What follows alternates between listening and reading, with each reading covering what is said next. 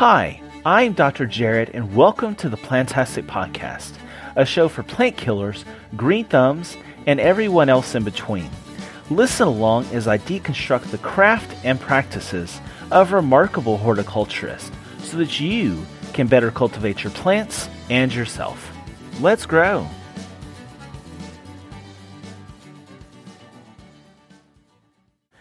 This episode of the Plantastic Podcast is brought to you by Baptisia australis Blue Wild Indigo. I'm a huge fan of the Fabaceae family, and Baptisia tops the list. This native plant rises with asparagus like spears in early spring to form a round mound of dense foliage. At the top, spires of flowers emerge and begin blooming in mid to late spring in a whole host of colors. Blue and purple are the most common, but numerous selections have been made for cultivars that have white, yellow, red, and even pink colors. Baptisia flowers have this fascinating pollination ecology. You see, as a single flower ages, it shifts from being male to being female. This later female stage of the bloom is also more nectar rich. So, what a bee will do is it will start with lower female flowers first because of that nectar reward that it will get. As a bee moves up the same stalk, the flowers progress to becoming more male. The bee gets fresh pollen deposited on its body from those male flowers, and then it moves to another plant, starting at the lower flowers where they, again, are more female and thus depositing the pollen. It's a beautiful example of coevolution.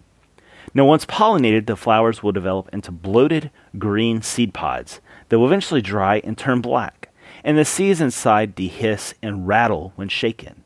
In fact, there are reports that Native Americans gave their children these infructescens as rattles. And I like how the jet black seed pods help to extend interest in the winter until they either cut in the spring or tumble away in the stiff winds, helping to disperse the seed. Hardy in USDA zones 4 through 9, blue wild indigo is deep taprooted and thus very drought tolerant and the plants tend to be more resistant to deer damage. It holds some historical novelty as well. Baptisia comes from the Greek bapto, meaning to dip, because dyes used to be produced from this plant. The common name blue wild indigo comes from this plant's substitution for indigofera, which was true indigo. The British government contracted with southern colonial farmers to grow this plant, thus creating one of the first subsidy crops in America. You can find this plant and many more at your local garden center. Hey everyone, Dr. Jared here again, and welcome back to the Plantastic Podcast. First, I want to say thank you so much for the outpouring of support for this endeavor. Since I launched the first full episode with Caleb, I've gotten so much positive feedback, and I can't wait to hear more about how I can make this podcast even better. For this month's episode, I interview my good friend Kim Shearer. Kim is a tree and shrub breeder at the Morton Arboretum, where she manages their new plant development program, and she serves as the Chicagoland Grows Woody Plant Liaison. It's a program that she explains a little bit further in the episode. Kim advances the Arboretum's mission to make the world a greener, healthier, and more beautiful place by introducing plant selections with broad adaptability, disease resistance, and pest resistance. Kim acquired her Bachelor's of Science from NC State University, working under the mentorship of Dr. Tom Ranney, and from there she continued her studies at Oregon State University with Dr. Ryan Contreras. She is very active in the horticulture industry with the American Society for Horticultural Science and also the Eastern region of the International Plant Propagator Society. In this episode, we talk about a wide range of topics from the plants that she's worked on and bred over the years, her passion for quilting, and even her love of her dog, Maybelle Jones. You can find out more about Kim online through her profile page on the Morton Arboretum's website. Just Google Kim Shearer Morton Arboretum and that will come up. And also her Instagram handle at Kim in Transit. So let's listen along and learn more about how plants are developed and bred from Kim. Welcome to the Plantastic Podcast, Kim. How are you doing today? I'm doing plantastic. Awesome. I'm thrilled to hear that you're doing plantastic. It is a delight to have you on here today and to catch up too, because I haven't seen you in a couple of years. I know. I think probably ASHS in DC. Yes, that was last time. One of the first questions I wanted to ask is I was curious how you first got interested in plants. Yeah. So I think there are like a couple stages as far as horticulture goes. But I would say the first, my interest in plants comes from my childhood. First, my mother was just avid gardener and plant lover, no matter what, where we lived, she always had some sort of plants. We traveled a lot. So my father was in the army. Uh, I was an army brat. And we lived um, in Germany and Korea in apartments. And whenever we were apartment living, my mother always had lots of house plants. So I grew up watering her house plants as a kid. And then when we moved into a house and she had a landscape to work with, her favorite was irises, dogwoods, and azaleas. So we lived in North Carolina. So obviously she was in the right place. So she gardened with those quite a bit, but she also had a really intense vegetable garden and she liked to grow her own crops to actually develop her own like Korean ingredients. So she would do things like make a Korean miso paste from soybeans, like ferment her own stuff or fresh red pepper, sun dry them. I was raised in that environment and didn't really know that I was making this connection with plants. And it was just kind of part of my life. So she would take me to garden centers and nurseries and just like drag me around. And I'd have to water plants and weed things. I learned like the two most important things that you need to know as a horticulturist. Right. So that was like the gardening side of things. Yeah, right. watering and weeding. exactly. Do you know which one's a weed and do you know how much water to give it? If you can figure those two things out, I think you're pretty good to go. That's a really good point. I like that. And so I learned those two things at home. But the other thing, I work with trees quite a bit. That's my passion is working with woody plants. And I think where I got that from is I, I moved around quite a bit. So there weren't very many constants in my life as far as people go. But what was a constant for me was there was always a forest. And so whenever I was a child and we were living in Germany or in Korea in foreign countries, I didn't necessarily know German and I knew some Korean. But what I could do was I could escape and go out into the forest and so no matter where I lived, I found that being consistent in my life. It helped root me in something. That's cool. So you feel like your mother was the driving force of that? My mother was definitely a pretty significant influence. And so with the forest, would you go walk through them? You hear about the forest bathing where people go out into forest and refresh themselves, did you try to identify the plants in them? So I didn't try to identify the plants then. What I was doing then, I would say, is probably more something like forest bathing. Did I know what forest bathing was? Absolutely not. I had a bicycle, and when we were uh, living in Germany, and so I just ride my bicycle to the forest and explore. I had friends that I would run with. Uh, we also, in Germany, where we lived, there were these gardens, these garden parcels that the Germans had. So I would see them working in those, but then we'd also had this orchard that was right outside their walled garden. So we would climb those trees. So between going in those kind of orchards and then just riding the bike in the forest, those were that's my experience with trees there. In Korea, we lived near the border of uh, the DMZ, and we were in the foothills of some mountains. And so we would hike the slopes to get up into the forest. And then up there, we would just play. We were just kids. Uh, we'd find like these swing ropes randomly, like hanging from pines, and we'd like swing off the side of a mountain. Our parents had no idea what we were doing. I told my dad this story in November last year. He was like, wait, what? you were out doing what? So, you know, that that's what I was doing. I was escaping. And I find myself today, when I went back to school, one of the things that I wanted to do was I wanted to be able to identify the trees in the forest. I'd never actually learned that.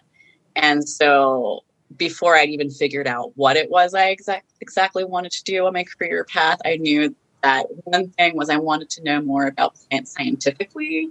And then the other thing was I really wanted to be able to walk into a forest and know what the trees' names were and actually recognize them. Now, I was mostly um, enjoying the experience of being out in the woods and hearing the sounds that exist there and like the smells and experiencing just that moment, which I still do today.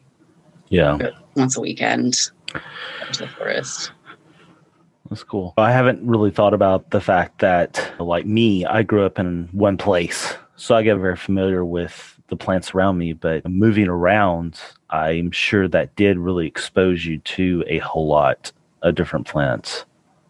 Yeah, I wish I had someone in my life at that time who had been able to teach, like, recognize that and really mentor me through that process. My mother, she was really into her house plants and things like that, but she didn't know how I think to connect with me on that level. Um, we had some cultural differences. Um, my, my, mother was Korean and I was a very American child. Um, so there was a lot of conflict there. And I think she also, she was incredibly intelligent, but she was also working with an eighth grade education. So she didn't have the tools to be able to mentor me in that direction. That. But she still knew how to grow the plants and how to use them, though. Oh, absolutely. She had all that cultural knowledge because she'd been raised on a rice farm. So she just learned that from living her day to day life. Cool. So from there, I found an article where you were interviewed by NC State about your direction through becoming a tree and shrub breeder. And one of the things that you said was that you went to school, eh, or you started going to school in 1997, and then you didn't feel like that was totally right, but then you came back later on to go to school for what you would eventually find out to be horticulture. Can you talk a little bit about that? Yeah. So I actually graduated high school in 98. And the first time I went to NC State was for, I got accepted for biological engineering when I applied in 1998. I thought I was going to be, I, I was really interested in the human, human Genome Project at the time. So mm-hmm. I was mm-hmm. interested in sure. genetics. Yeah. And so I was interested in like biotechnology. And then I had this pretty tragic event happen uh, my senior year of high school. And as trauma can do, it tends to cause you to reevaluate your perspective in, on life. And so I, I decided uh, to press pause. I, I did give college I, I gave it a good college try for a year. And then I decided since I I was so undecided and I had no clue what I wanted to do that I would press pause for a little longer. So I dropped out and I just worked random jobs for, I don't know, 10, 10 years or so until finally I ended up in Victoria's Secret supervising at the stockroom at Crabtree Valley Mall in Raleigh, North Carolina. and so supervising the stockroom for several years and then the recession hit. Mm. And the actually the year before the recession hit, my mother passed away. So she mm. died from um, cancer. And I knew that I wanted to go back to school and I knew that I wanted to study plants, but I wasn't exactly certain how that looked or what exactly I was going to do with that. I went back to school. I got back in for plant biology and the prerequisites to take any classes at the time that had anything to do with plants would take me like a year. and so I was like, hmm. I'd rather just start learning about plants now. Like, why am I going to start waste? Why am I going to waste time? I've already wasted so much time in my life not learning about plants. Mm-hmm. I want to learn about them as soon as possible. So I uh, signed up for home horticulture with Bryce Lane, and that was my first plant class. And I didn't know or I didn't remember what horticulture was. High school was like a complete black box for me. I had basically blocked it all out. I didn't remember anything. Um, so I didn't remember what horticulture was. And uh, so I took home horticulture, which is for non majors. And I sat in the front row because, so I sat in the front row of every class. because I was nearsighted. People thought I was like really attentive studios, but I was nearsighted and ADHD. Mm-hmm. so if I sat anywhere besides the front row, I couldn't see or pay attention. Yes. so, I'm the same way. I'm the same way. In second grade, I went to the doctor and the doctor was like, Jared, how are you doing in class? And I'm like, oh, I'm making A's. And he was, said, where do you sit? And I said, the front row. And he said, well, that's the only way that you're doing well in class because you can't see anything. exactly. Yep. so you understand. So I was sitting in Bryce Lane's class, and he's very enthusiastic and very passionate and really great at communicating with yes. a broad range of people and he's very engaging. And so I was hooked. You know, I was like, wow, this horticulture thing, this is like magical. This is it. I think this might be what I actually want to do with my life. I had no idea that this was like a career path or that there were so many career paths. So that's when I decided, okay, I want to, I think I want to double major in horticulture. Which, which avenue am I going to take? Right. So that's how I ended up pursuing horticulture. But it wasn't until Bryce, I think it was Bryce Lane's may have been his principles of horticulture class, which was the next class I took. He brought in Denny Werner's, he brought in this plant and it was like in a little one gallon container.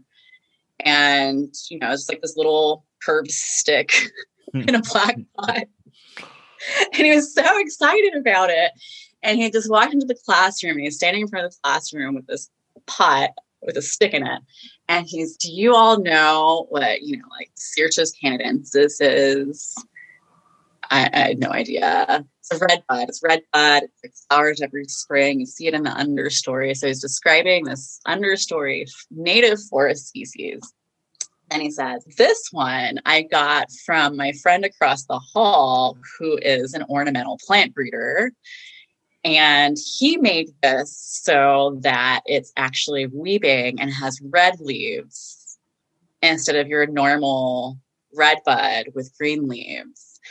And for me, I thought that was so like amazing, really. I was like, so you mean he took this plant out of the forest and he created something completely different that someone can plant in their garden which doesn't really seem like a big deal but when you think about it from like a bigger picture view you have taken something from nature and you put it in someone's garden.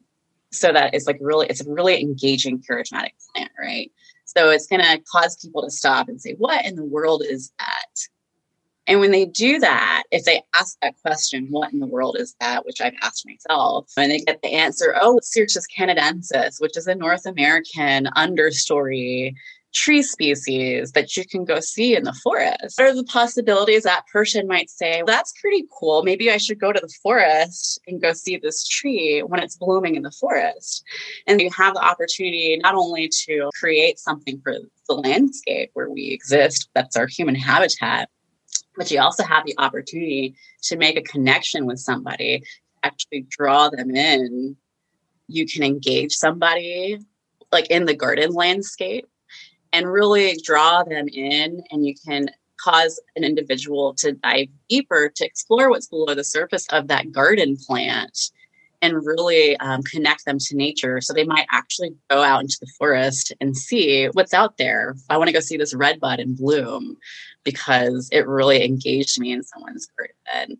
And I think that's honestly one of the kind of things that I appreciate about public gardens too, working at a public garden. We had this amazing collection of plants from all over the world. And a lot of people who have access to that collection will never have, maybe, maybe never have the opportunity yeah. to see that plant in its native habitat or landscape. But we've given them the opportunity to see it. And now they can go look at a tag and say, what is that thing? And they can go and look it up online and then maybe they can go on google earth with today's technology and actually see it in the forest. Like connecting people to nature through the garden was what really drew me in to being an ornamental or i was a landscape plant breeder I don't even like to use the word ornamental anymore. Yeah so a couple of things. One i thought that was beautiful way that you described it because I don't think that I've ever thought about that the development of cultivars could be a way and an avenue to connect people with plants. For me, cultivars are selections and stuff that are oftentimes maybe superior or different than what, as you said, out in the forest. But that is just such a cool way of thinking about it that what you're developing could help to engage someone with plants. That's really And another thing too that I think's beautiful about everything you're describing is you talked about your background in walking through forest. And so now you're developing plants that are basically connecting people back with something that resonated with you as a child and as a young person. Exactly. Yeah. Yeah. yeah. I think I think that's probably um, why I was so that, that's probably why I looked at that uh, moment in that way because I was looking at it through my own perspective and just knowing that I was someone who was walking through a forest wanting to know what these plants are and then realizing, oh, these plants are actually in someone's garden somewhere. Mm-hmm. And if I can make plants that are charismatic in someone's garden, then maybe I can reverse that direction, you know? right. and get people to also go look back. You know, sure. Like, yeah. Oh, what is that? Um, right. So, yeah. Cool. And you alluded to this as you were talking, and I pulled the quote too from the interview, but you said, No one ever tells you that you can make a life working with garden plants. Why do you think that is? Why do you think that people don't have that knowledge because time and time again, I find that when people are connected with plants and when people find out they can have a career, there it's like a life epiphany. And so, how is it that more people don't have that knowledge? I don't know the answer to that. And that's I, okay. I don't either. That's why I'm asking. yeah, I wish I did know the answer to that. And I think and I think it's important work. I think things like what Seed Your Future is doing. Yes. You know, to yeah. really like raise that awareness, I think is really critical. I looked up the u- word usage. So there's I, I just learned something new the other day, the Ngram viewer on Google. Yes, yes, it's awesome. That is so cool. So I looked up horticulture and it was really sad because you saw this graph that was basically a bell, but we were on the low end on the right side of it. And it's not like a good. So basically, the peak of the usage of the word horticulture was like what in the early 1900s or something. Yeah, I think that's like accurate. That. And it's just continues you know gradually gone down so basically it started at a low point when the word horticulture was invented and we're go we've gone back to that yeah. today. And I, I, don't know what the answer is. I think we obviously um, need to raise awareness and there needs to be a considerable amount of outreach. I think i hope that there's a lot of terrible things that have happened in the past year. The pandemic has certainly been awful. I'm st- still feeling that. Can't wait to get my vaccine. I don't think we're going to return to norm what we thought was normal necessarily. But you know what one thing that i did see through this pandemic that I think is an opportunity for us is people started to recognize the, that there were plants outside and they started to recognize that they needed to put plants in their landscape or that they wanted to have more plants in their home because they were in that space all the time and they, they realized they intuitively recognized that green was a good thing for them. And there has been research done that shows the positive impacts of green spaces and having green living things around you. And we saw a rise in public garden visitation, like a significant rise. We couldn't keep people out of the public gardens. When I, you know, was primarily staying at home, I was spending a lot of time walking, and so was everybody else in my community. And we were all in the green spaces. And so I'm hoping one thing that comes out of this pandemic is the realization that horticulture is not this accessory. Yeah. It is, you know, fundamental to our existence. We need horticulture in so many ways, the kind of more, more practical ways. Obviously, food, all of a lot of our food production comes from horticulture and but we also need horticulture just for our living spaces and recognizing that green spaces are critical for health uh, physically and mentally for infrastructure and for like mitigating like the effects of the urban heat island. Recognizing the importance and significance of green spaces i'm hoping that we can take that and build a momentum and actually cause some change in our society to where that horticulture actually gets elevated more. So I don't know, maybe because the defunding of horticulture that's happening academically, it's tragic. It's already bad enough that we can't get people to recognize horticulture is so important and that it's a viable career path but then to continue to take fund funding away from it. Where does that leave us as a society when we depend so much on horticulture? Yeah, no, I wholeheartedly agree. Thank you for sharing your thoughts on that. Another thing too is thank you also for sharing that you didn't just come straight out of high school and go into a career. And I see this a lot with students too that sometimes when people don't have things figured out, they feel like that's the end of the world. You are clearly an example of a successful person who came back to education later on in life and was still able to pursue that. So I know at NC State you did some internships, and then I know you did your master's in Oregon. Can you talk about those experiences a little bit? Yes, I absolutely can. I was actually I was actually just talking to so I have a breeding assistant at the Arboretum, Andrew. He's fabulous. And I was telling him this story on Friday at the end of our meeting. We were talking about mentorship and we were talking stories, what we were doing, ending on a positive note.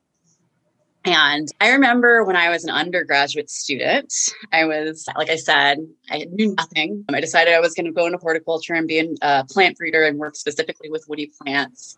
And also, I liked public gardens. So somehow I was going to turn that into a career.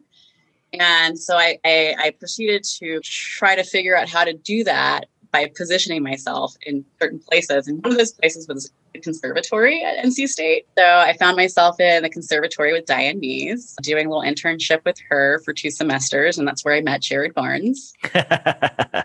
exactly. Who was a grad student. And also, let's give a shout out to Diane, a wonderful oh. lady. Oh, she's amazing. She was my first horticulture mentor. And thanks to her, I met Denny Werner and she helped put me on the path of being mentored by Denny. And, and then I met you because you were in there so much. Mm-hmm. And at this point in time, I was really passionate about what I wanted to do. And so I was trying to pick up all those skills, but I hadn't yet taken any of the academic courses. So I had taken home horticulture, I'd taken principles of horticulture, and I was doing this internship I think I was working, I think I was a, working in a garden center, Logan's Garden Center mm-hmm. in downtown Raleigh, selling annuals and uh, vegetables. And, and I remember I was standing in the hallway in Kilgore Hall at NC State, and I was looking at the jobs board and there was this internship hosted for the Mountain Crop Improvement Lab with Dr. Tom Ranney outside of Asheville, North Carolina. And I was like, man, that would be an amazing internship. That looks so cool because you know they use like really cool photos. Tom's a great photographer, yeah. so you know, he definitely does good on drawing you in yeah. with those photos of the mountains. Yes. Um, and so I was standing there looking at it, and I remember you came up and you started talking to me, and I had mentioned how amazing that internship looked, and you're like, you should apply for that. And you were totally like, very positive, being so supportive, like your normal, typical self. Uh, Thank you. and I was like, yeah, no, like I have zero, I don't have the appropriate, I've never taken genetics. I don't even know how to propagate woody plants yet. I don't know how to identify woody plants. I hadn't taken plant identification yet. So there were all these classes I had on my schedule to take, but I hadn't taken them. And I was like, I'm not ready. I'm not ready. I'm not prepared. And you're like, what's the worst that can happen? You apply for it. And then Tom just either doesn't interview you or he interviews you and he just doesn't give you the position. So what? So I was like, mm, okay, you're right why not? I'll have my resume ready. I'd already been turned down for a few other positions on campus with a corn breeder and like some other breeder or something. So it's like, okay, I'll try. So I put my application in. Tom Ranney calls me. And I had applied for and also applied for the JC Raulston Arboretum internship.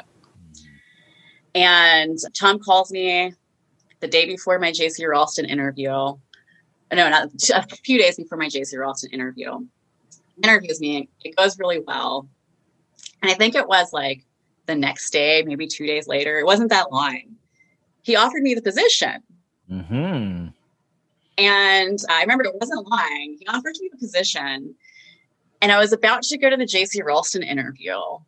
And I happen to be sitting, so my, my life in horticulture is a series of serendipitous events. Okay. Hmm. I happen to be sitting in another one of Bryce Lane's classes. I forget what it was called, but it was a one hour credit course where you like went and I think it was perspectives in horticulture. That's what it was. Okay. So like professionals come and they, they come talk to you and talk, you, talk to you about their career path. And Richard Olsen was talking that day. Oh yeah. And he was talking, you know, he was at the National Arboretum and he'd also been a student with Tom Ranney. And he'd been at the JC Raulston Arboretum. So after class, I went up to him and I told him my dilemma and I asked him for advice. I was like, what do I do? He said, you go interview with JC Raulston and you let them know that you're interested in Tom Ranney's program. Mm-hmm. So I did. And I let them know, I was like, I'm going to take this position with Tom Ranney. But thank you so much for this opportunity. And maybe I can work here in the future. So I went and worked with Tom Ranney, and that was like it. I knew as soon as I went and worked in that program, he's such a great staff and they're mm-hmm. so supportive and it's such a wonderful work environment for being mentored in yeah. this particular field. For me, it was an immediate click and I just picked it up and I did not look back. I just kept going down that path. Like I knew that's what I wanted and I, and I thought I was like, you know, I'd really like to do this at Public Garden, but I don't think that's even possible. But I'd really like to do this in Public Garden. So we'll see what happens. The preview of coming attractions. so really, Jared Barnes, I have to give you credit for telling me to apply for an internship that I didn't think I was qualified for. Thank you. I really appreciate that. And I'll be honest, I vaguely remember that conversation. If you had not mentioned it, I, I would not have any recall whatsoever. But the funny thing is, is that hearing you say me say, what's the worst could happen? It sounds totally like me. Yeah. So kudos to you. Great. Yeah, and that that kind of takes me. I was having this conversation um, with my friend Mike Yanny last week, who is this wonderful plant propagator, and he's also a plant breeder. He developed Hawkeye and Pinkalicious spirea and Technito arbor- arborvitae, a bunch of different woody plants he's been working on all his career. And we were talking about mentorship, and we were also talking about how you really never know what it is you might say one day that just completely changes someone's life and career path. And it happened to him and it happened to me. And it's just, and you don't forget that moment, like those moments. Yeah. Those are those moments that really stand out to you. And the person who does it may not have meant anything to them when they did it, but it could have meant everything to that person. So I like to, I try to remind myself of that. Like when, whenever I'm talking to anybody, a student, a young professional, anyone, try at least to realize whatever you say could really impact how they view horticulture or public gardens or plant breeding or anything and could really yes. affect their whole path. Yeah. That's that's a great point because one of my philosophies is be kind because you you never know what you say to someone how it's going to impact them later on. So that's a great For point. Sure. Yeah. And I'm not perfect. I'm not, I'm not going to say. Oh, I'm not either. so definitely leave that part in there because I am by no means perfect. I make mistakes but uh, I, and I regret my mistakes when I make those mistakes. I'll recognize them later. Yeah. We're all human, but at least try because you never know. And like that, that that person may just say, "Wow, this, I want to be a plant propagator for the rest of my life. That's mm-hmm. it. I'm done. yeah, figured my life out for me. And for me, it was that that helped. So. Yeah, cool, awesome. And then you then went to Oregon for graduate school after that. I did. So I went to Oregon State University. I did. So I did. I finished. I did two summers with Tom, and I did a Gregory Bald azalea a research project that was a plant exploration expedition. I got to plan and execute. You actually came. I um, did. Yes. I did. Yes. Irene Palmer was the one who invited me on that one because I'd read that you have to experience Gregory Bald before you die. And I knew that I would be leaving North Carolina within the next couple of years. And so it just so happened I had a free weekend. And yeah, I came and it, it was glorious. It was definitely one of the most amazing experiences of a naturally occurring plant community that I think I've ever had. Thank you, because that was my first one that I ever planned. Tom gave me a list of projects and he said, okay, pick the project you want to do for your independent study uh, this summer. Uh, so it was my first summer with him. And I looked at it and I was like, okay, I want to do these three projects.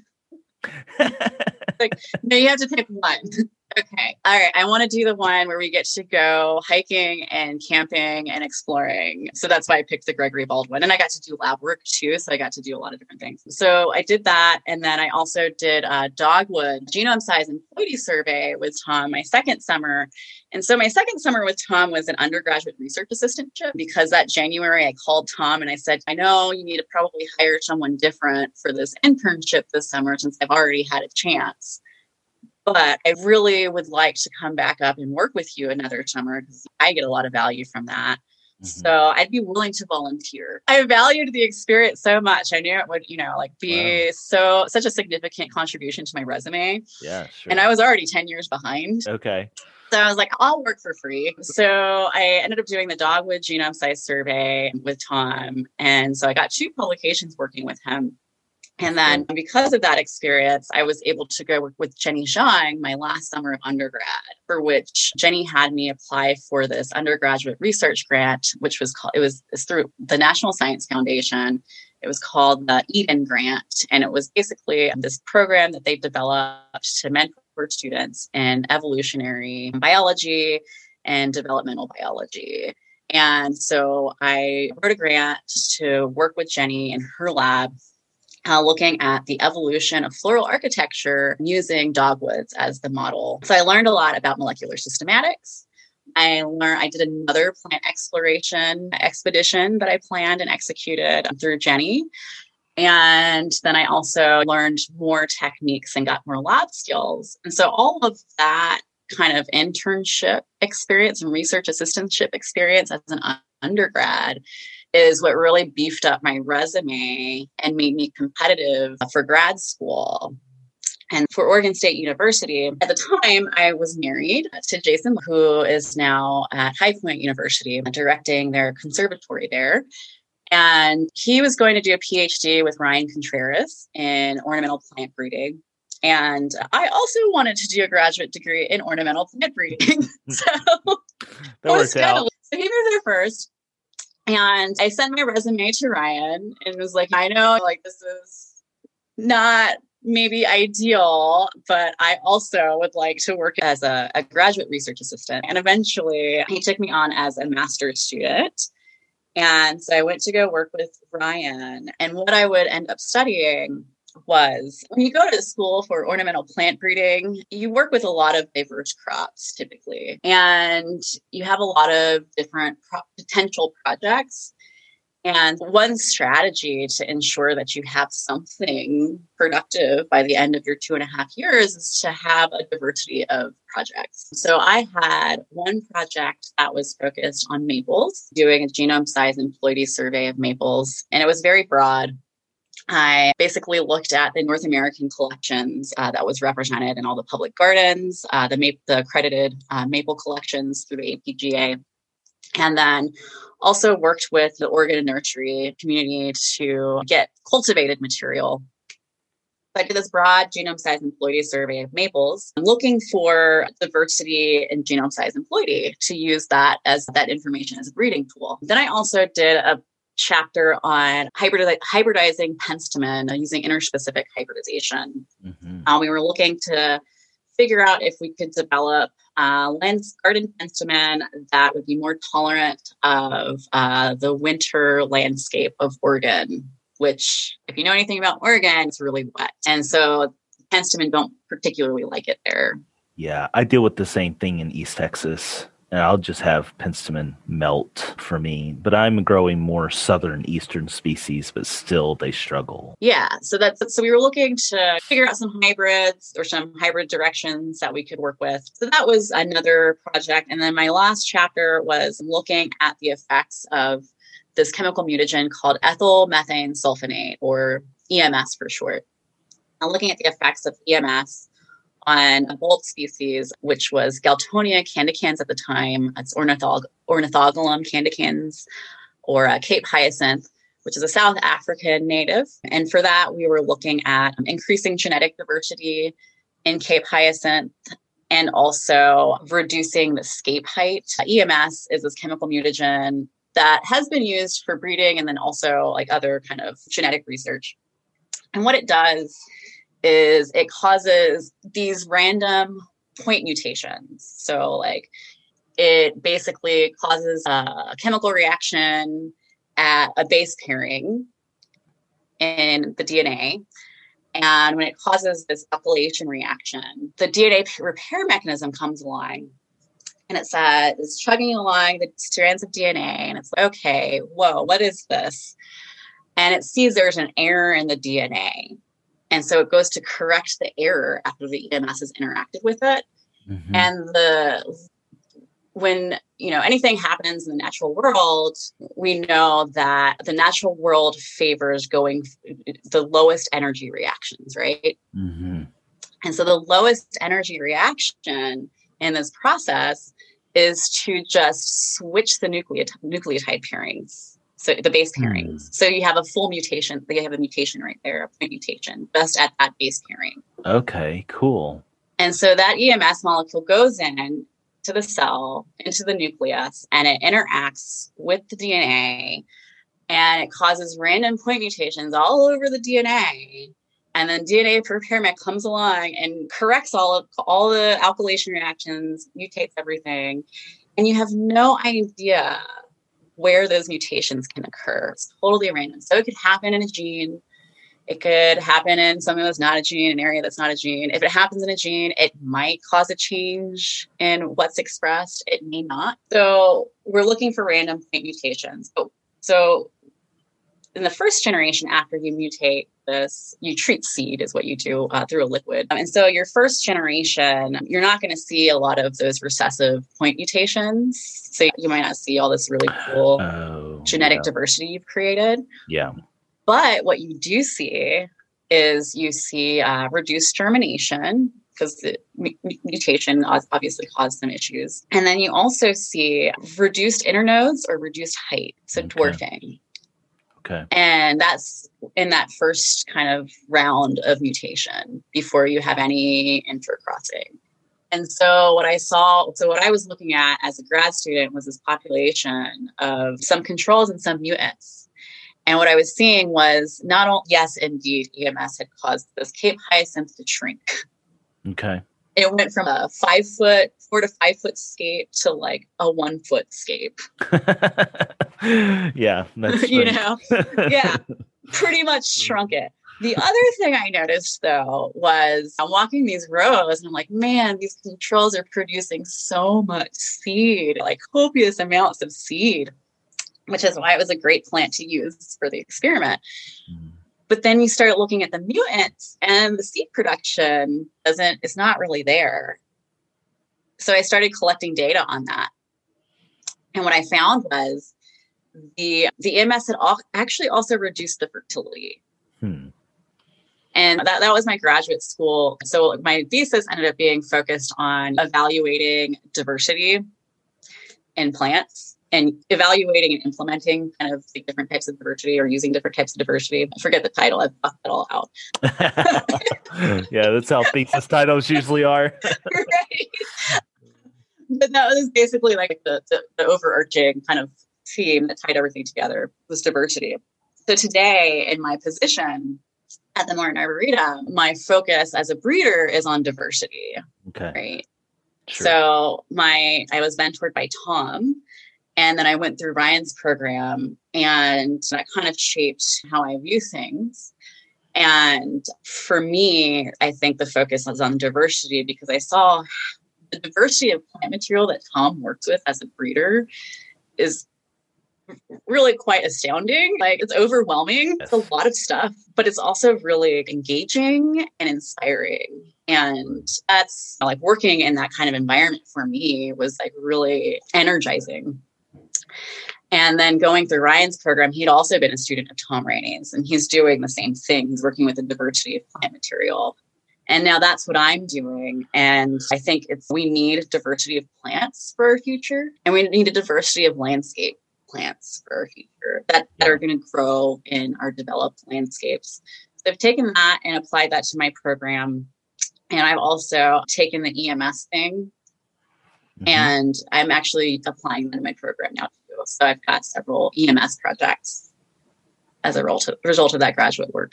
That's cool. Yeah, and one of the things you're alluding to is a lot about plant breeding is a numbers game mm-hmm. that not only having the number of an individual species, but also, especially if you're like a uh, plant breeder, having a variety of projects because you never know when one of the pipelines may go bust or may strike gold. Yeah, exactly. Yeah. So you just have all these different pipelines. There's is there a plumber analogy? Unless a plumber is striking oil. Yeah. So I want to come back to your work at the Morton Arboretum in a little bit, but I wanted to ask you a couple questions about how you grow and cultivate yourself. You've talked a lot about your education, and of course that's one thing, but I'm curious what do you do to stay current? And then also, do you have day to day practices that help you be a better horticulturist or plant breeder or employee that you can talk about as well? Oh, that's a lot. Okay. Yeah. So let's start so, with the first part. The first part is how do you stay current with the horticulture world? What's going on? Right. So, how do I stay current? So, the way I stay current is I think professional development is incredibly important for everybody, whether it's a student or the executive director, president of a garden. Like, I think professional development is necessary for essential for everybody. And for me, the way I stay current is I'm through professional membership through those networks. So I'm a member of the American Society for Horticulture Science. And so I try to go to those meetings and stay current with ASHS. And they have their own journals that they publish that I have, you know, full access to as a member. And I stay engaged and active in the society by actually participating in professional interest groups and learning from that network. And then I'm also um, really engaged with uh, the International Plant Propagator Society.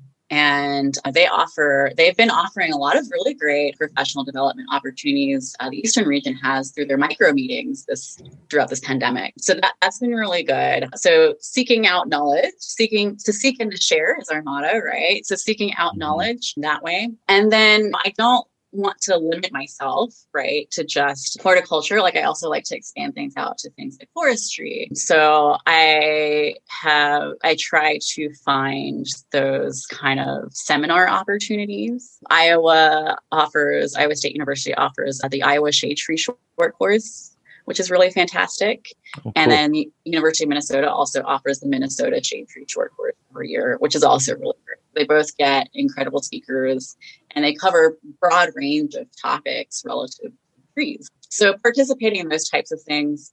But the other element that I think is really important is to leave your bubble. I travel when, when there was no pandemic, I traveled quite a bit. Um, I'm fortunate that I have those travel opportunities through my position. I go to uh, Oregon once a year for the Far West Trade Show because I, am the woody plant liaison for Chicagoland Grows.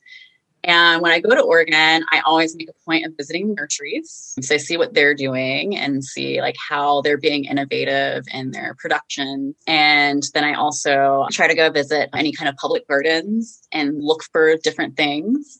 I try to see other greenhouse facilities. So I'm always looking um, to see what other people are doing in other places. And then when I go to conferences, I'm always looking for that kind of engagement, that tours or just walking around a city and seeing what kind of trees do they have planted here. To me, that's important too. So I try to explore the landscape and then also stay engaged through uh, professional development opportunities and then take the time to read publications like arnoldia digger magazine that's produced by the oregon association of nurseries and the hort science journal. Cool. And then do you have daily practices or daily rituals that you go through as a horticulturist or a plant breeder? Are there things that you do on a regular basis to help be successful? I wish that I could say I have this perfect schedule of daily rituals. Being a horticulturist, it is hard It's because really hard. there's always something, or it's raining. But I'm, I'm just I'm curious about your successful plant breeder, but deconstructing, you know how. How that whole process works. Yeah, yeah. Yeah, it's really messy. I am like under the surface. I'm just like a hurricane. That's okay. That's good to know. trying So being keep it all contained. but you know, my, my honestly, my daily rituals are they're not necessarily horti- horticulturally. I, I have to my, my humidifier has to be refilled every morning um, for Yeah. my house plants because I live in the Chicagoland region and it's Yeah. incredibly dry here. So you know, you have to have like humidifiers all over the place. For me, I have a dog. And Yes, right? Maybelle, Yes. yes, Miss Maybelle Jones. And I have to, of course, take care of her. But I find a lot of value in the fact that every morning my routine is I get up and I immediately put my clothes on. And the first thing I do is I walk Maybelle. And it's early in the morning and there's no one else out except for the birds and the squirrels and some bunnies and a few dog walkers and runners. And I live in a village that is very well planted. It's an accredited arboretum. oh wow, nice. Yeah. And so we walk, and I get the opportunity to immerse myself in that. And it gives me time to really think about what the rest of my day looks like. And so it's about a 30 minute to 45 minute walk every morning that I do to think about my day. And that's my morning ritual. I, the other thing that I do is for my program, Andrew and I meet every week. We meet at the end of the week on Friday and we talk about all of the stuff that we've got accomplished for the week and all the things that we would like to get accomplished for the upcoming week.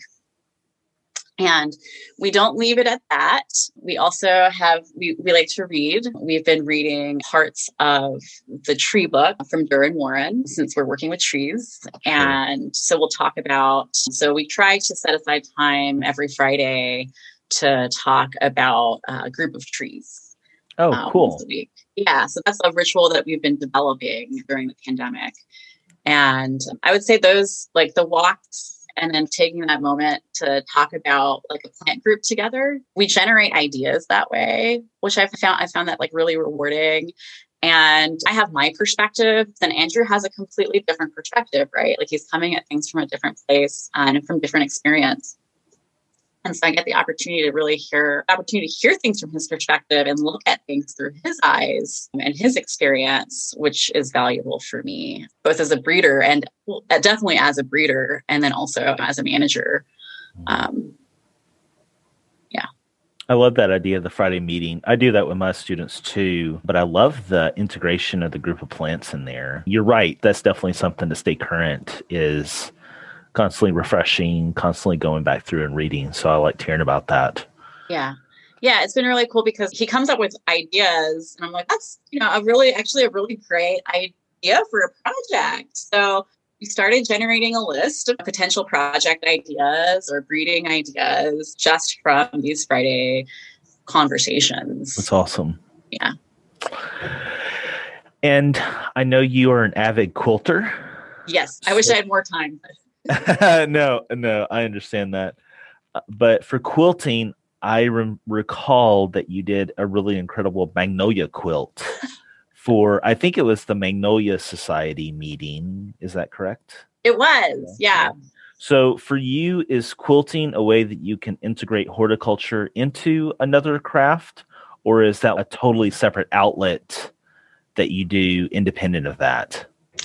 It so it's a totally separate outlet, but so I'm a very visual person.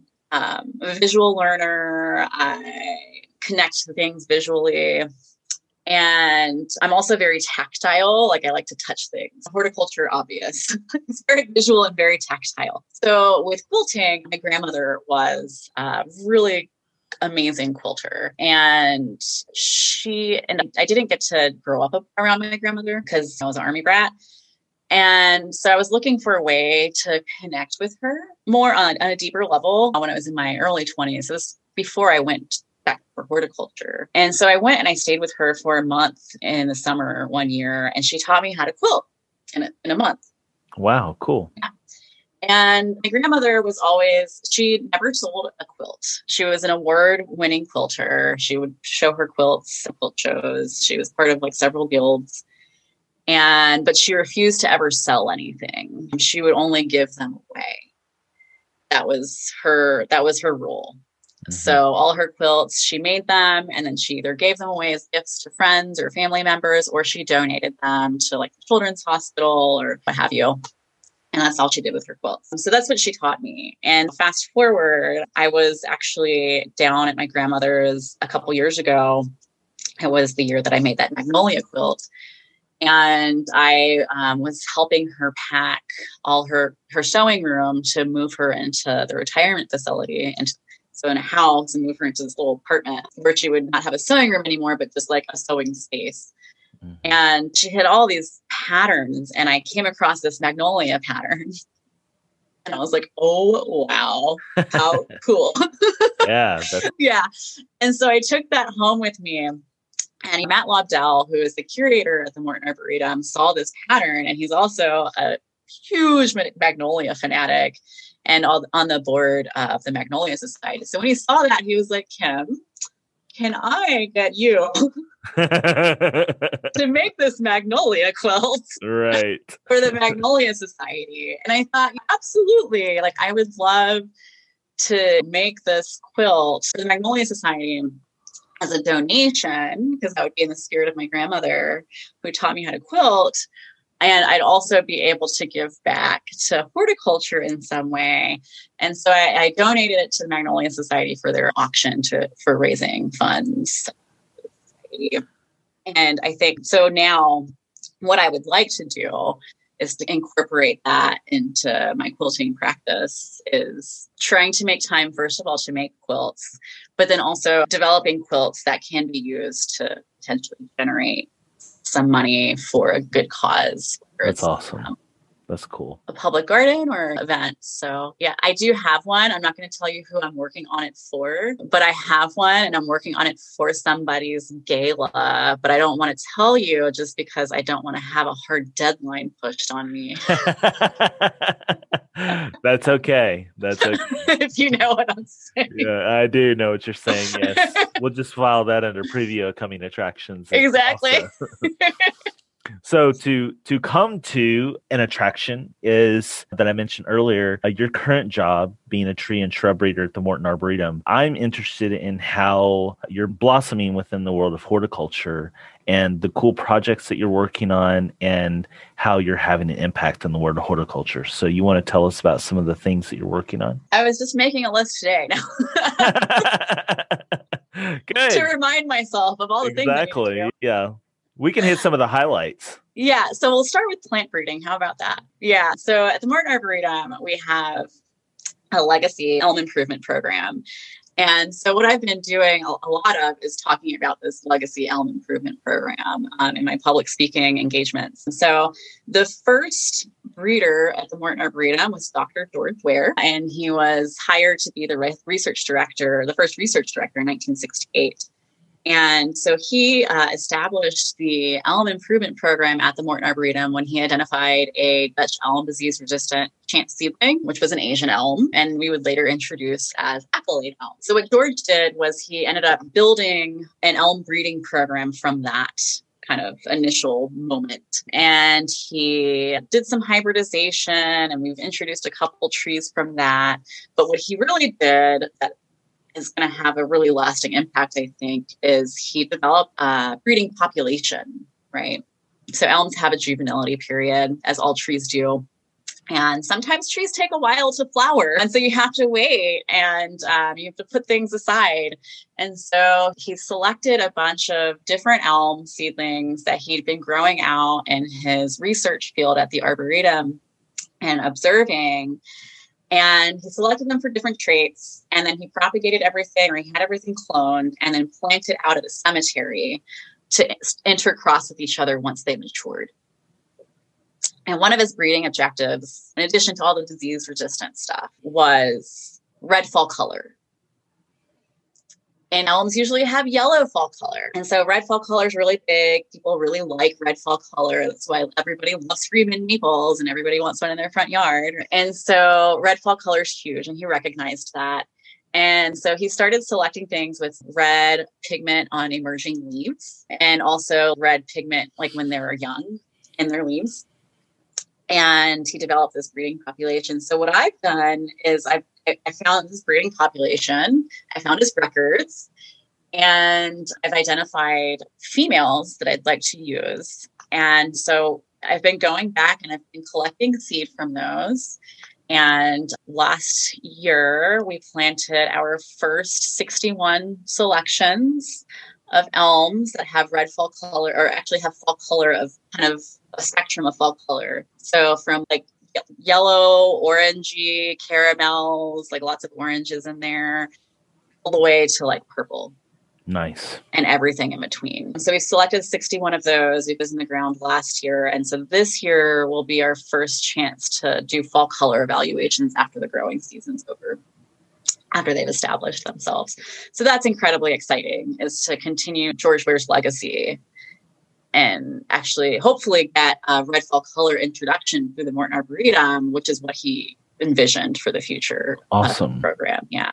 That's my um, favorite project that I'm working on. And then I'm also working on ashes. Emerald ash borer is a big deal. It came in and pretty much decimated these green ash forests and these floodplain forests, the Chicagoland region, we're pretty limited and we don't have as broad of a plant palette as there is in the southeast, right? Um, because we have really cold winters. We have lots of salt and we also have heat. And then we also have this incredibly developed environment, um, which is a lot of concrete, a lot of asphalt, there's pollution, there's a lot of people here. There's nine and a half million people in the Chicagoland region. Wow the last census. Yeah, it's a lot of people and a lot of cars. And so elms do really well in that environment. right? They're floodplain species. Mm-hmm. And so once upon a time, elms were the primary species here. And of course, that all got wiped out by Dutch elm disease back starting in the 60s, 70s when it really got hit hard here. And then everything got replanted with green ash or ash. I guess I should right. say ash. Everything I planted with ash, and all, all the different ash species. And so you've got all the ashes in the landscape.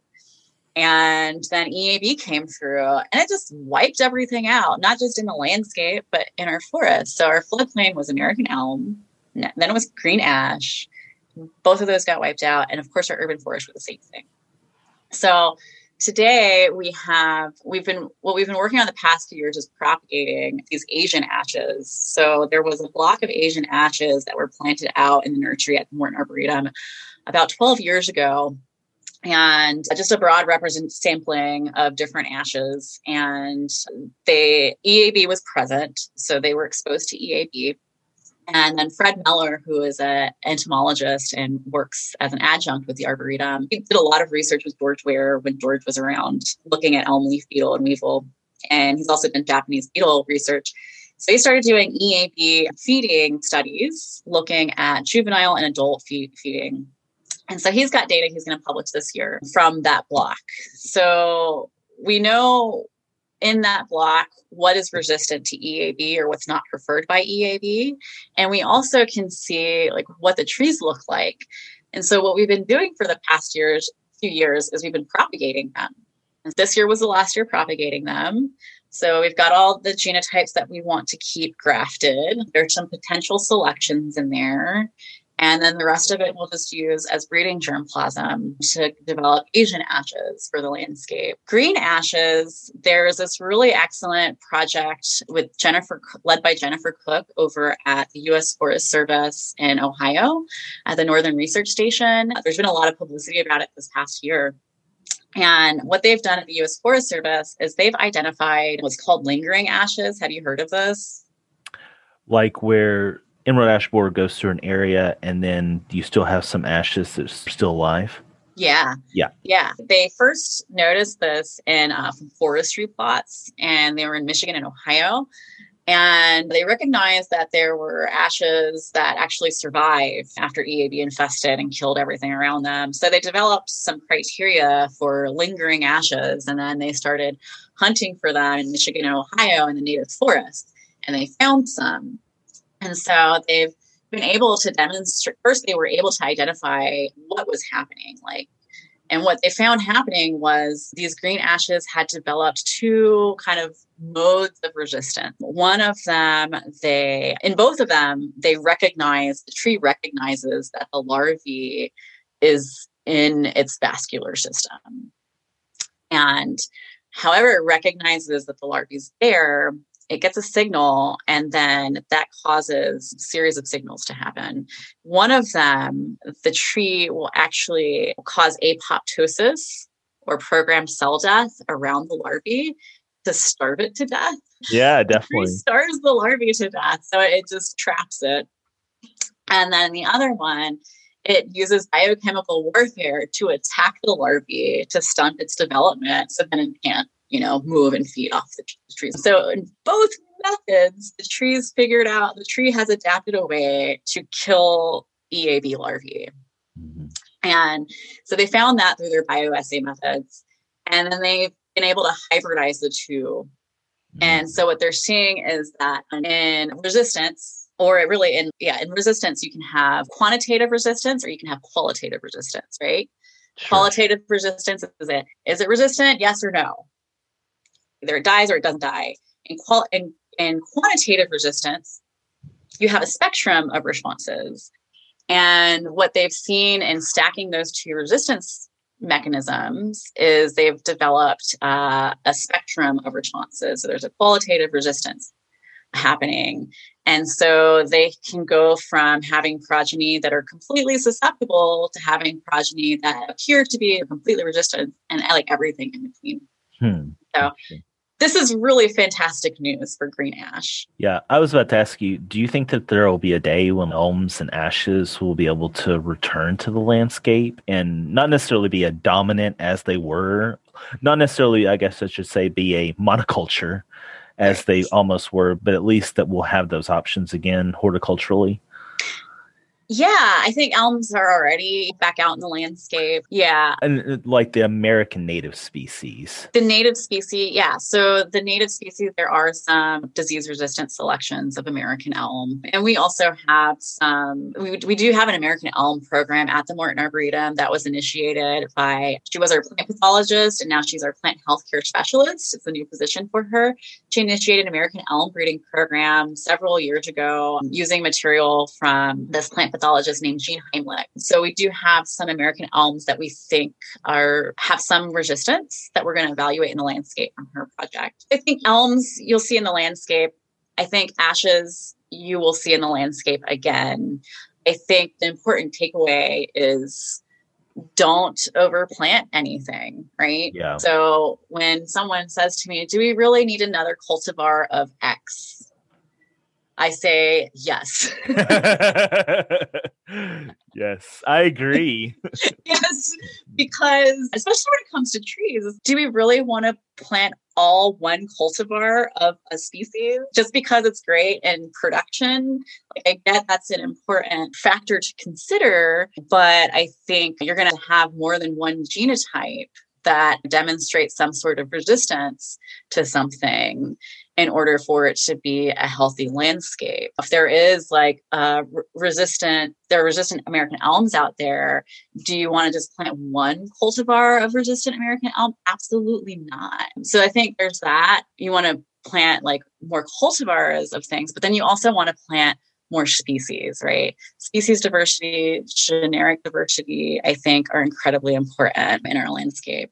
So I, I do think elms and ashes are going to be seen in the landscape again. But I think just because we get these solutions to our problems, it doesn't mean we should go back to doing it the same that we did before. Let's not right. throw a bunch of ash out there again. Let's not throw a bunch of elms out there again. Right. Um, makes me a little uncomfortable to yeah. see that. My question would be what's the next? What I've been thinking about is what is the next thing that's going to come and wipe out the next popular landscape tree that's also prevalent or ubiquitous within our yeah. forest systems. Do you have any that's thoughts on that? Something that I've looked at that I've noticed. I drive a lot. I do a lot of road trips around the country, and there's a lot of sycamores here. Mm, yeah. And that and there's a lot of London plane trees in the landscape, and they're all over the world. They're everywhere in every city and they're great trees. We have we have two, and we have one introduction that's out there right now, exclamation plane tree. It's absolutely gorgeous. It's really cool. It's very upright and narrow. A great street tree, stunning bark in the winter. So I love I love them. But yeah, I wonder is there something that's going to come out and be significantly detrimental to Platanus? Yeah. Who, Who knows? knows? Yeah. Yeah. Who knows? laurel wilt and sassafras really concern me. Yeah, yeah, that's definitely yeah. an issue. I want to be respectful of your time. I, I just have a couple of rapid fire questions, but is there anything else that you want to say about any of the work and stuff you're doing at the Morton Arboretum? I know you mentioned that you have 61 elms. Like, how long will it take to get those out? Let's say that this fall you have a really incredible red elm, and you're like, oh my goodness, this is this is the oil. how long before I have an introduction? Yeah, so I would long, say probably yeah. like 20 years. Okay, so you'll be on episode 1000 of the Plantastic podcast talking about it. Is that what you're saying? They have to grow. We got to see right, what they look right, like and right. how they perform, and we have to propagate them and evaluate them in field production. And when it's all said and done, 20 years is not like a really long time for a tree and I agree with that, but I was asking that question for the listener. Oh, for um, sure. Um, because I know that like a petunia or something, you might be able to get it out within just a couple of years, but these trees just take so long a lot of times. So yeah, yeah, yeah. So yeah, I, I get to carry George's work forward, but then hopefully someone will carry my work forward. so right. meanwhile, I work on lots of shrub species. It'll be a little bit shorter though, right? Yeah, yeah. So I'm hoping to at least like fill in the space of time with shrub species. So maybe 10 years on a shrub species, 15. Okay. No. So I have uh Diervilla. We have a Diervilla breeding project that oh, was nice. actually yeah. And it was initiated by Joe Rothleutner, who was the breeder right before me. And what Joe did was he treated Diervilla with EMS and looking to increase genetic diversity and maybe see some like novel new phenotypic traits. And then also and maybe make it have a more refined habit. And what I'm seeing is I have some with more refined habits that don't sucker a lot actually. um, so they're not like these, they're not super aggressive in the garden potentially. So we'll.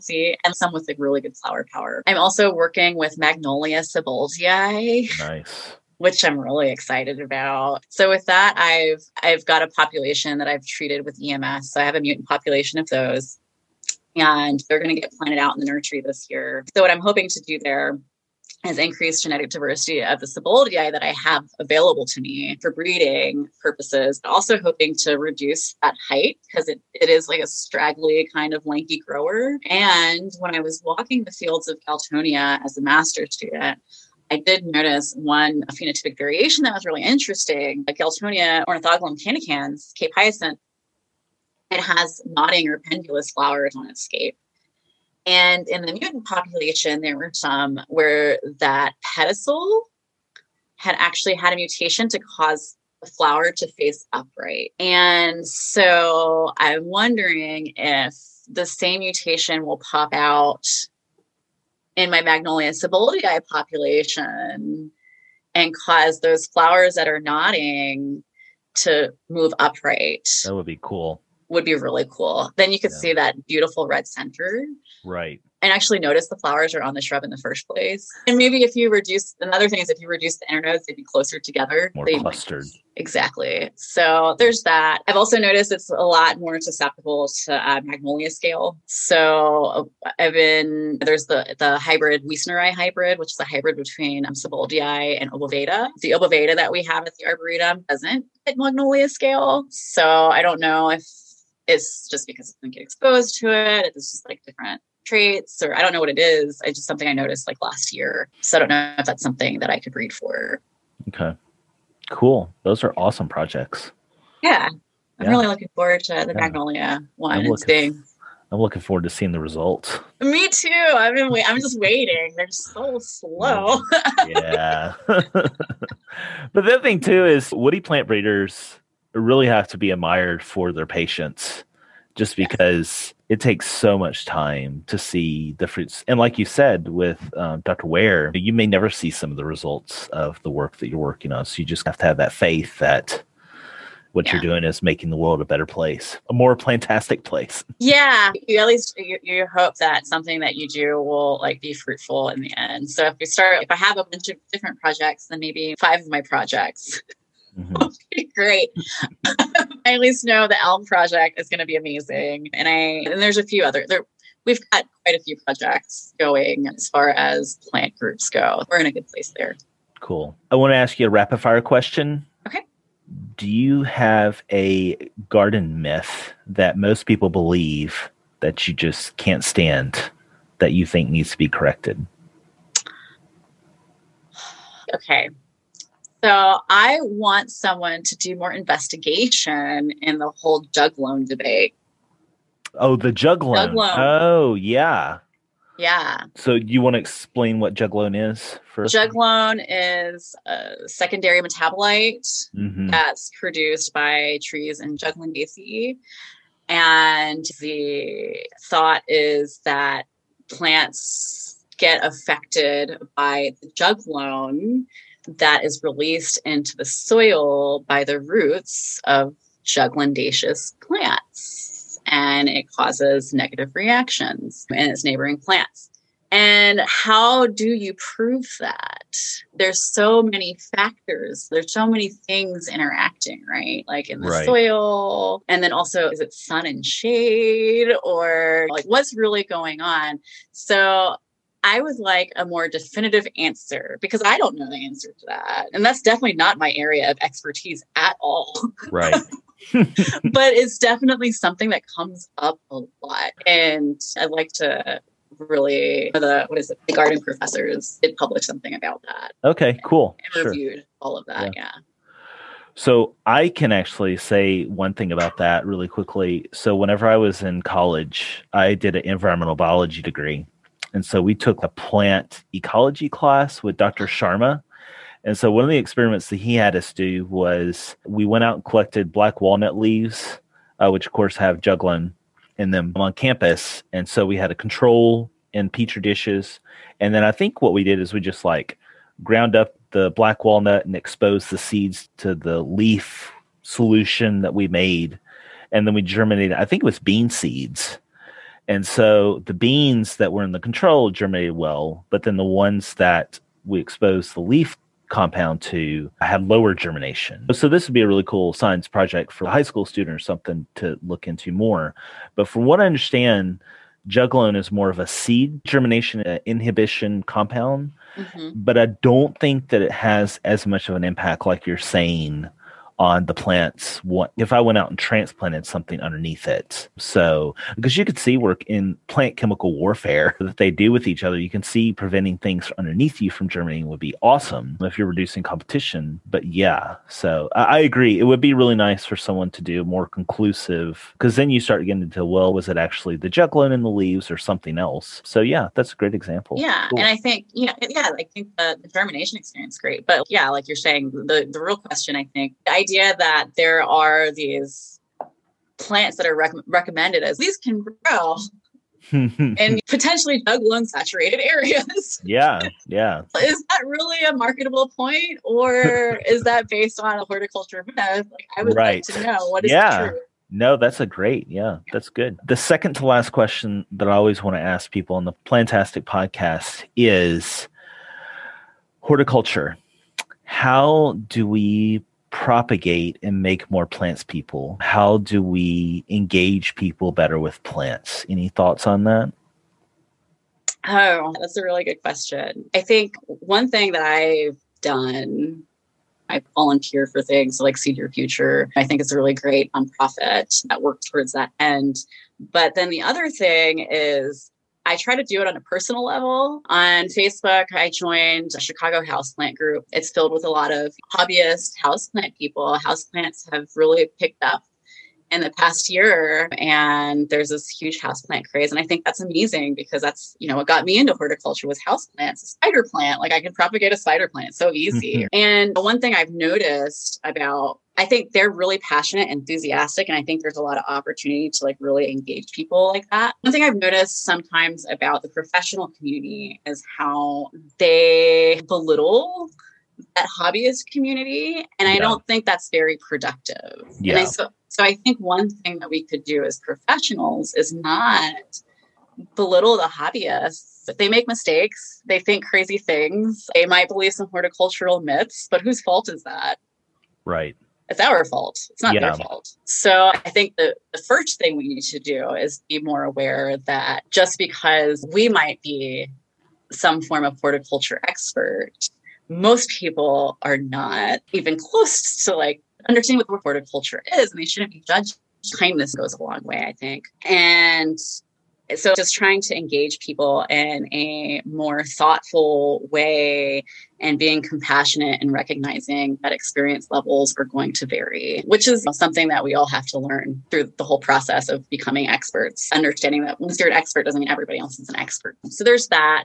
But aside from that i think one thing that we need to do is really engage the folks who have the power to affect change in policy. If we're seeing a defunding of horticulture academically and we're not doing anything about it, then horticulture disappears from universities or from community colleges. Whose fault is that? We can't expect everybody else to understand what the needs are. We're the experts, right? Yes.